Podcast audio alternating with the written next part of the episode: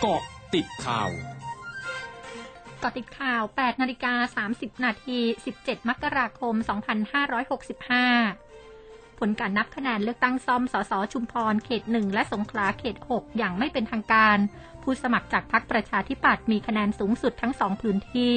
โดยผลการนับคะแนนอย่างไม่เป็นทางการของจังหวัดชุมพร เขต 1 หมายเลขหนึ่งนายอิสระพงศ์ มากกำไพพักประชาธิปัตย์ได้ 49,014 คะแนน หมายเลขสองร้อยตำรวจโทสมชายแพ่งยงยุทธพักไทยศิวิไลได้ 507 คะแนน หมายเลข 3 นายวรพล อนันตศักดิ์พักก้าวไกลได้ 3,582 คะแนน หมายเลข 4 นายชวลิตอาจหารพักพลังประชารัฐได้ 32,281 คะแนน หมายเลข 5 พันตำรวจเอกทศพล โชติคุตพักกล้าได้ 7,492 คะแนน มีผู้มาใช้สิทธิ์ 97,425 คน คิดเป็นร้อยละ 72.44 บัตรดี 92,876 ใบ บัตรเสีย 1,721 ใบ บัตรไม่ประสงค์ลงคะแนน 2,828 ใบ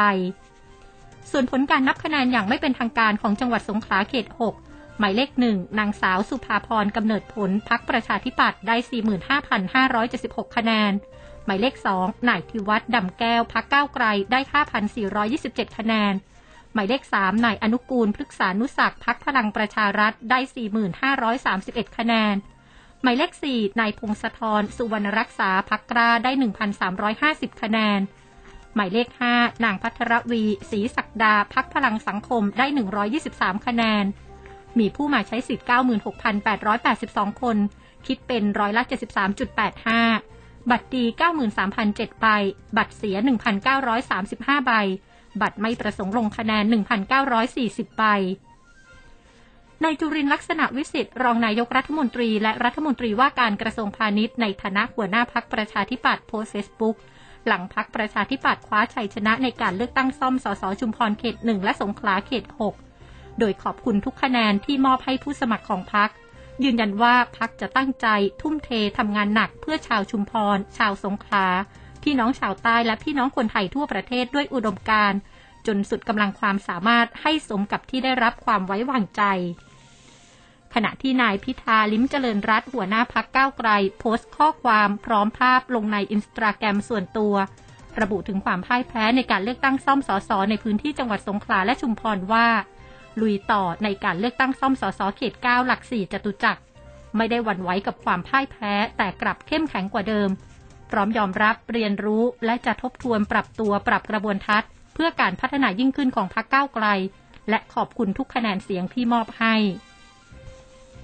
พลเอกประยุทธ์จันโอชานายกรัฐมนตรี และรัฐมนตรีว่าการกระทรวงกลาโหม จะเป็นประธานในพิธีเปิดโครงการส่งเสริมโอกาสความเสมอภาคและความเท่าเทียมทางการศึกษา ผ่าน้องกลับมาเรียน และพิธีลงนามบันทึกข้อตกลงความร่วมมือณหอประชุมครุสภากระทรวงศึกษาธิการ พร้อมเยี่ยมชมนิทรรศการในเวลา 9 นาฬิกา ก่อนที่ในช่วงบ่าย นางโนลีนเฮเซอร์ ผู้แทนพิเศษของเลขาธิการสหประชาชาติเรื่องเมียนมา จะเข้าพบนายกรัฐมนตรีณตึกไทยคู่ฟ้าทำเนียบรัฐบาลกรมอุตุนิยมวิทยาออกประกาศฝนฟ้าขนองและลมกระโชกแรง บริเวณภาคเหนือตอนบนและภาคตะวันออกเฉียงเหนือตอนบน มีผลกระทบถึงวันที่ 18 มกราคม 2565 ฉบับที่ 4 คลื่นกระแสลมฝ่ายตะวันตกเคลื่อนไปปกคลุมด้านตะวันออกของภาคเหนือตอนบนของประเทศไทยและสปปลาว ลักษณะเช่นนี้ทำให้ภาคเหนือตอนบนยังคงมีฝนฟ้าขนองกับลมกระโชกแรงเกิดขึ้นได้บางพื้นที่ ขอให้ประชาชนที่อาศัยอยู่ในบริเวณดังกล่าว ระวังอันตรายจากฝนฟ้าขนองและลมกระโชกแรง โดยหลีกเลี่ยงการอยู่ในที่โล่งแจ้งใต้ต้นไม้ใหญ่ และป้ายโฆษณาที่ไม่แข็งแรง สำหรับเกษตรกรควรเตรียมการป้องกันและระวังความเสียหายที่จะเกิดต่อผลผลิตทางการเกษตรไว้ด้วย ช่วงนาคืบหน้าข่าวอาเซียนค่ะร้อยจุดห้าคืบหน้าอาเซียน คณะเสนาธิการทหารร่วมกองทัพเกาหลีใต้เผยเกาหลีเหนือยิงขีปนาวุธไม่ทราบชนิดตกในทะเลตะวันออกวันนี้